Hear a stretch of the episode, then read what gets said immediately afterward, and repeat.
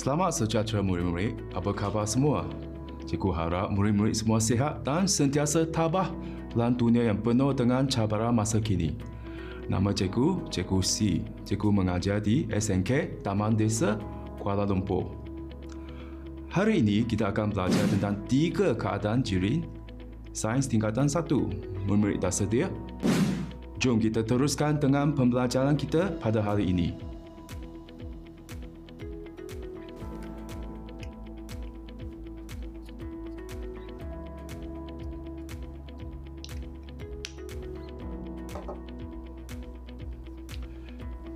Sebelum keluar dari rumah, cikgu akan mengimbau minyak wangi. Minyak wangi digunakan untuk mengekalkan bau yang sentiasa selesa. Bukan saja untuk diri, tapi juga orang yang mendekati kita. Kita tidak dapat melihat bau wangi, tapi kita dapat mengesam bau wangi tersebut. Ini membuktikan bahawa jirin terdiri daripada zarah-zarah yang seni. Jom mari kita lihat standard pembelajaran kita pada hari ini. Kali ini, murid-murid perlu mencapai standard pelajaran yang berikut. Yang pertama, murid-murid seharusnya dapat mengiktirafkan bahawa jirin terdiri daripada zarah. Kedua, membandingkan dan membezakan tiga keadaan jirin berdasarkan teori kinetik dari segi susunan dan pergerakan zarah-zarah. Yang ketiga, menggunakan hubungan antara luang dengan masa bagi membezakan kadar resapan dalam tiga keadaan zirin iaitu pepejal, cecair dan gas. Keempat, memerihalkan perubahan keadaan zirin dari segi pergerakan zarah akibat daripada pengirapan dan pembebasan haba berdasarkan teori kinetik. Tahukah anda bahawa minyak wangi yang cikgu gunakan pada permulaan merupakan zarah? Ya, selepas minyak wangi disembuh, zarah-zarah minyak wangi akan meresap ke sekeliling udara dan membolehkan hidung kita mengesam bau wangi tersebut. Murid-murid ingin tengok contoh lain yang membuktikan bahawa jirin terdiri daripada zarah? Jom, mari kita teruskan dengan aktiviti kita.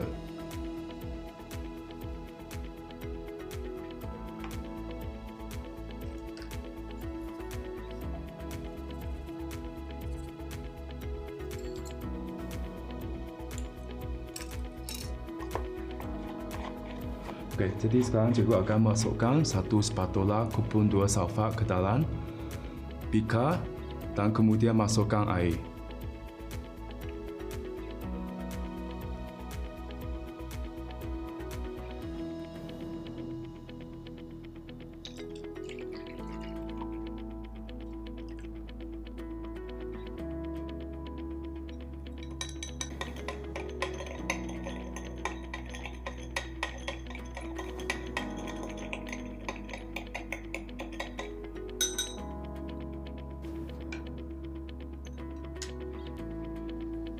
Okey, selepas dikacau, kupon dua sulfat akan lalu dalam air. Di sini kita dapat melihat air berubah daripada jernih kepada warna biru muda. Okey, selepas itu cikgu akan menuangkan lebih banyak air ke dalam lautan kupon dua sulfat yang kita sediakan dan kita lihat apa yang berubah.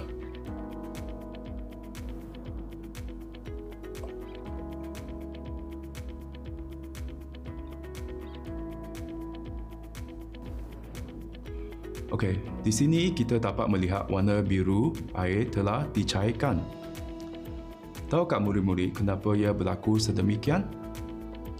Seperti kupon dua sulfat terdiri daripada zarah-zarah. Pada permulaannya, zarah-zarah seperti kupon dua sulfat lalu dalam air dan warnanya meresap ke seluruh bahagian air. Apabila lebih banyak air dicampurkan, molekul-molekul air menyebabkan jarak zarah sepertian kupon dua sulfat lebih jauh. Dengan itu, warna biru mudah menjadi lebih cerah. Tahu tak murid-murid teori apa yang digunakan untuk menerangkan aktiviti sebentar tadi? Ya, betul itu. Teori kinetik jirin. teori kinetik jirim. Teori kinetik jirim menyatakan bahawa jirim terdiri daripada zarah-zarah halus yang diskret dan sentiasa bergerak pada semua arah. Zarah-zarah kupon dua sulfat yang halus dan diskret sentiasa bergerak pada semua arah untuk memenuhi luang-luang molekul air sementara tadi. Ini yang menerangkan kejadian resapan pada aktiviti yang kita laksanakan sebentar tadi. Zarah-zarah ini bergerak lebih laju apabila mempunyai lebih banyak tenaga dan sebaliknya lebih perlahan apabila disejukkan. Tahu tak murid-murid jiring ujuk dalam apa keadaan? Ya, jiring ujuk dalam keadaan pepejal, cecair dan gas. Boleh tak murid berikan tiga contoh bahan yang berada di dapur yang merangkumi ketiga-tiga keadaan jiring tersebut? Murid-murid diberi masa 30 saat.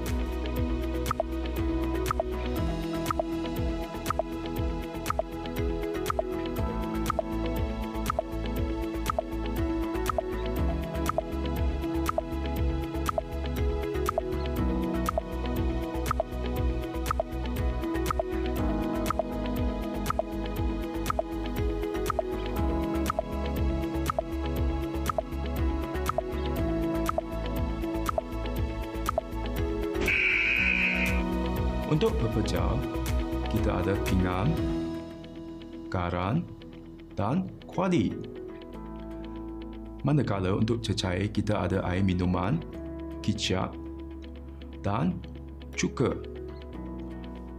Untuk gas pula, kita ada gas memasak, wak air semasa air mendidih dan juga wak air dari minuman panas.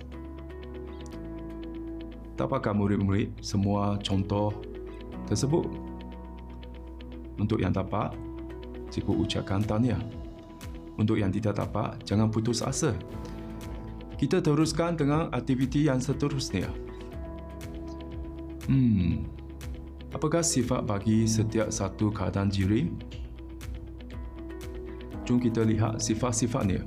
Di sini kita lihat objek-objek yang berada di depan Okey, kita ada bongkar kayu. Baris panjang.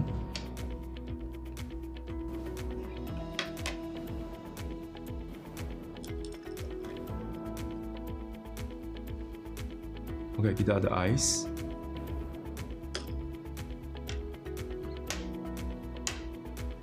Jadi ketiga-tiga uh, bahan tadi merupakan pepejal. Pepejal mempunyai bentuk yang berbeza tetapi bentuknya tetap. Seterusnya kita akan lihat pula tiga objek dalam keadaan cecair. Di sini kita ada air oren, kita ada air minuman dan kita ada cuka.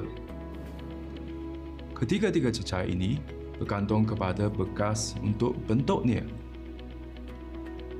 Keadaan ini sama dengan gas di mana kita dapat melihat belung yang berisi udara menentukan bentuk gas tersebut.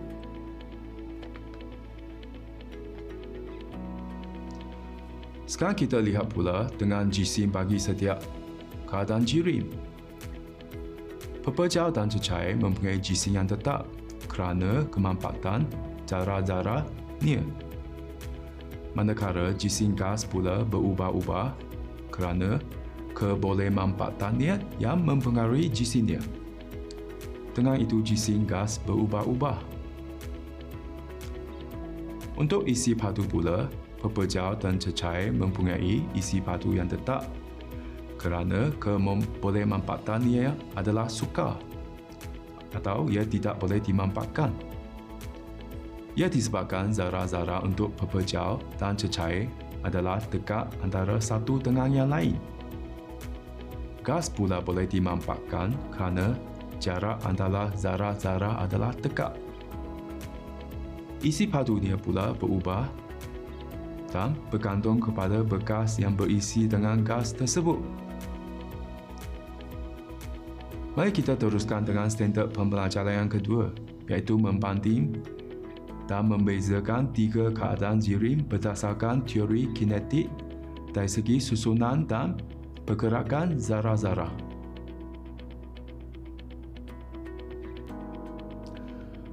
Nampak tak murid-murid apa yang dipaparkan? Ya, tepat sekali. Ia merupakan susunan zarah-zarah untuk pepejal. Pepejal mempunyai susunan zarah yang sangat rapat dan ruang antara zarah yang kecil. Zarah-zarah pepejal hanya bergetar pada kedudukan yang tetap. Mari kita lihat pula keadaan cecair. Cecair mempunyai susunan zarah yang agak rapat dan ruang antara zarah-zarah yang sederhana. Zarah-zarah cecair bebas bergerak, mengelongsor dan berlanggar antara satu sama lain. Bagaimana pula dengan gas? Gas mempunyai susunan zarah yang berjauh antara satu sama lain dan luang antara zarah yang besar.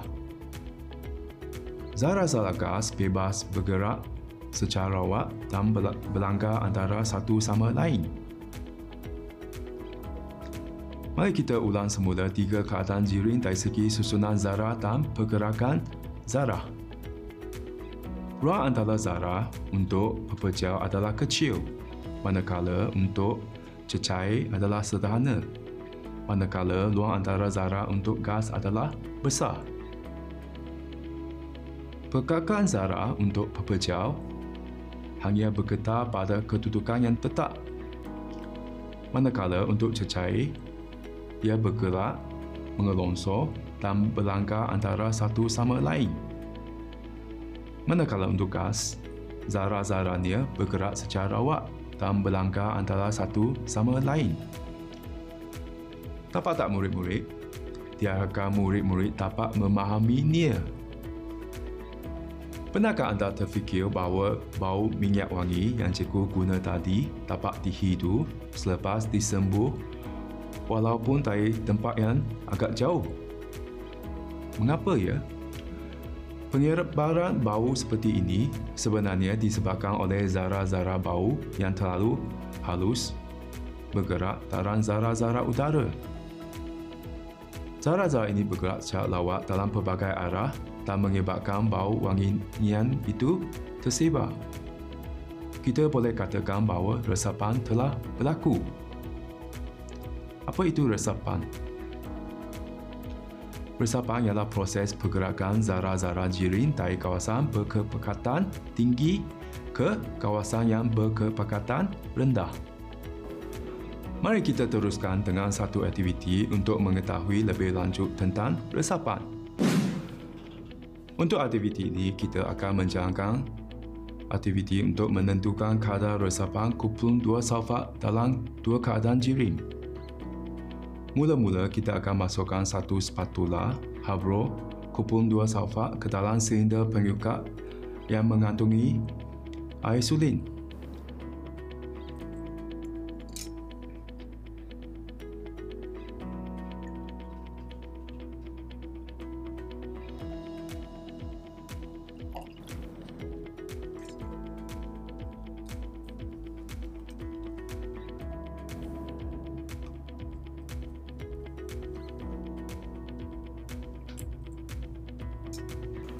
Perhatikan perubahan yang berlaku selepas 15 minit. Di sini kita telah nampak kumpulan dua sulfat telah meresap ke bahagian air sulin. Selepas itu kita akan letak pula beberapa ketul habro kumpulan dua sulfat ke dalam tabung uji yang berisi dengan agar-agar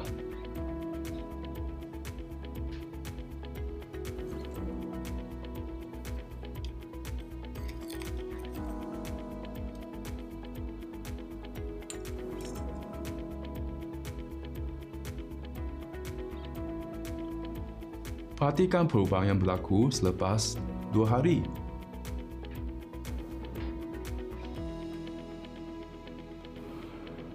Selepas 2 hari, kita dapat melihat Habro Kupulun 2 Salfat telah meresap ke bahagian agak-agak.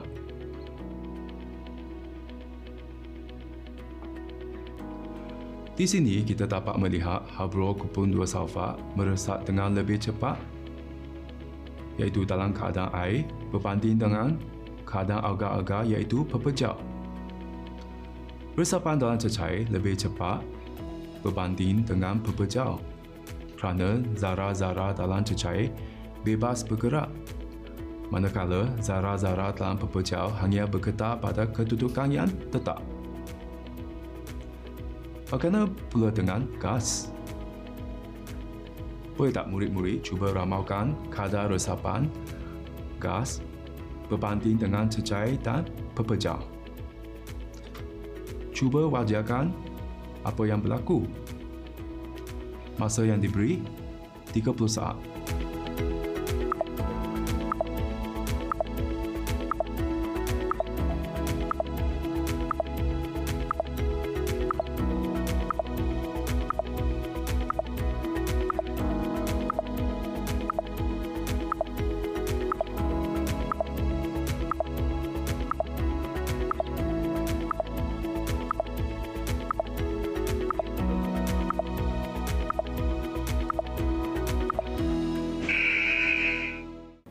Ya, kadar resapan dalam gas adalah tertinggi kerana zarah-zarah dalam gas bebas bergerak secara rawat. Dapat tak murid-murid? Bagus.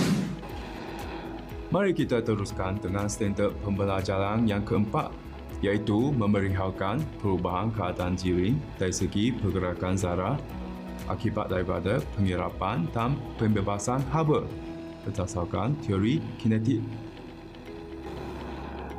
Nampak tak apa yang berlaku?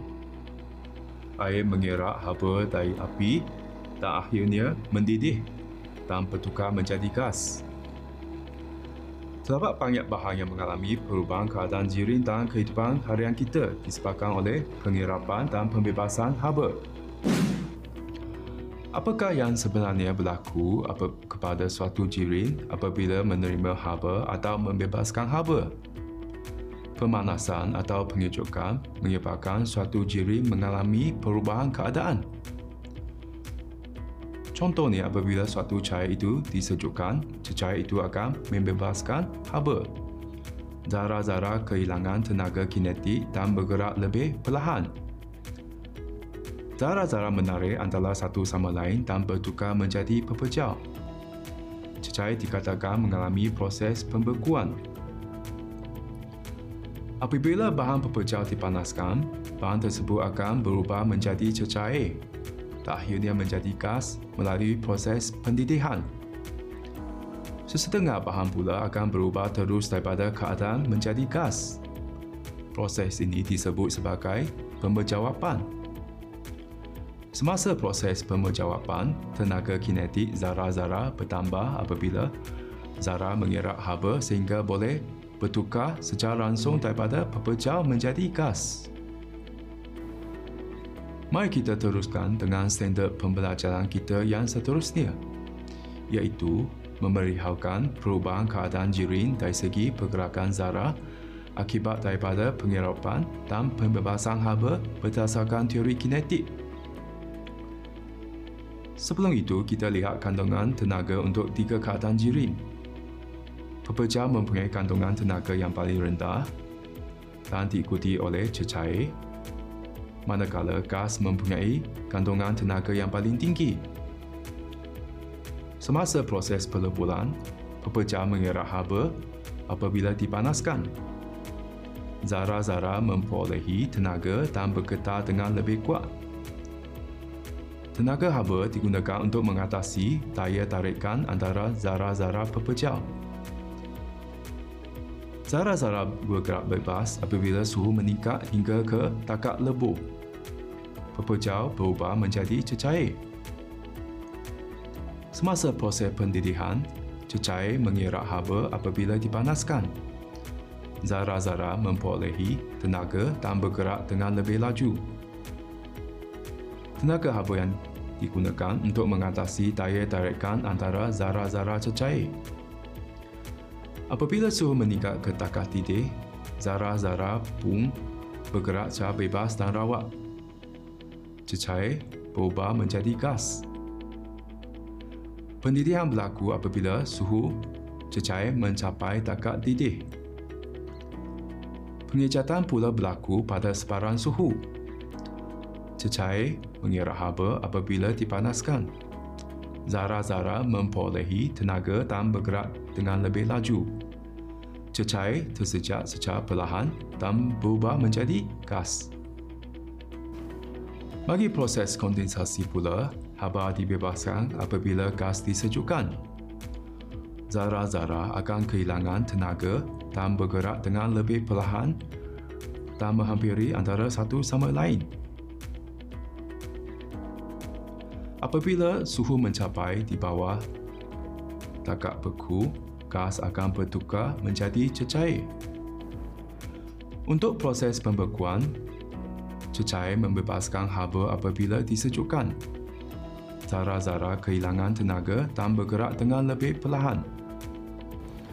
Apabila suhu mencapai takak beku, zara-zara akan bertekak bergetar pada kedudukan yang tetap. Cecair berubah menjadi pepejal.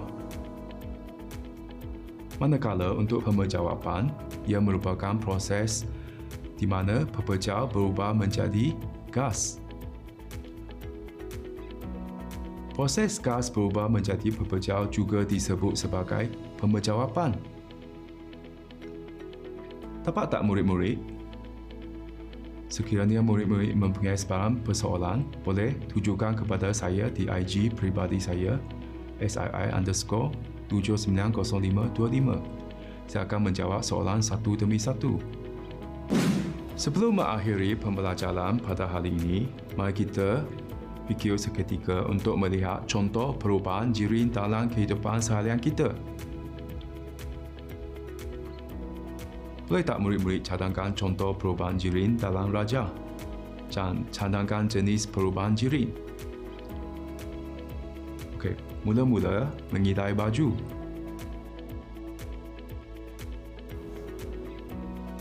Ya, pengecatan air dalam baju yang basah mengejak dan menjadikan baju kering. Seterusnya, aiskrim yang mencair.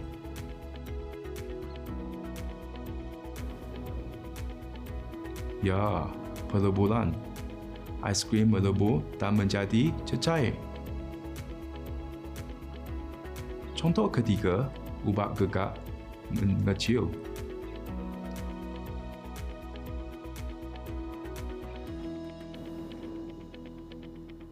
Ya, pemejawapan. Ubah kekak memejawab dan menjadi gas dan akhirnya saiznya mengecil. Contoh seterusnya, kejadian embung air pada waktu pagi.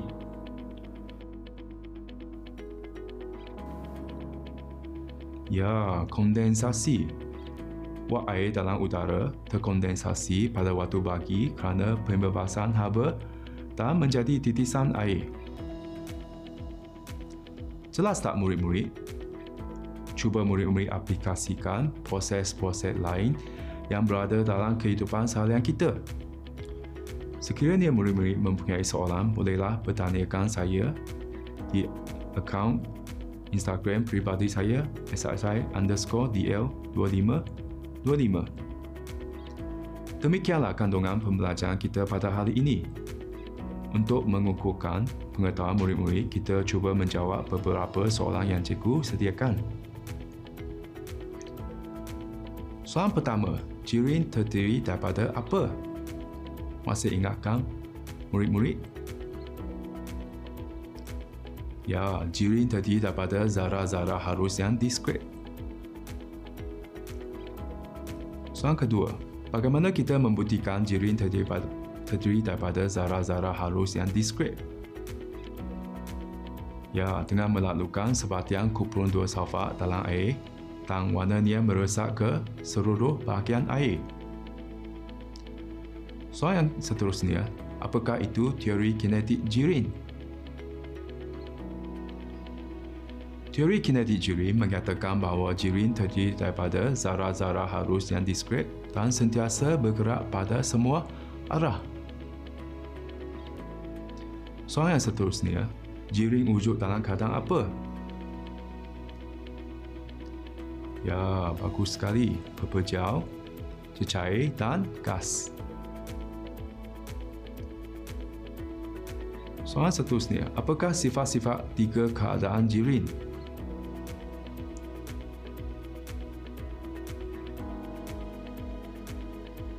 Jawapan untuk sifat-sifat tiga keadaan jirim berpantukan slide yang dipaparkan. Dapatkan murid-murid. Soalan seterusnya, bagaimanakah susunan zarah, ruang antara zarah dan pergerakan zarah bagi tiga keadaan jirim? Jawapan untuk soalan ini sila rujuk kepada slide yang dipaparkan. Masihkah murid-murid ingat apa yang telah dibincangkan sebentar tadi? Ya, bagus untuk murid-murid yang dapat mengingatinya.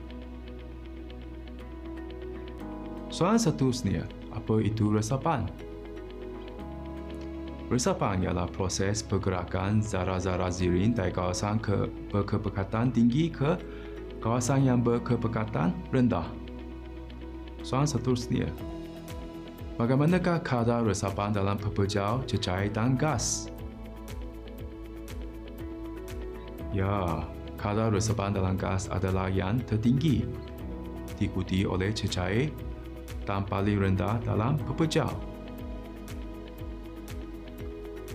Soalan seterusnya, masih ingatkah lama proses yang terlibat untuk perubahan keadaan jirin?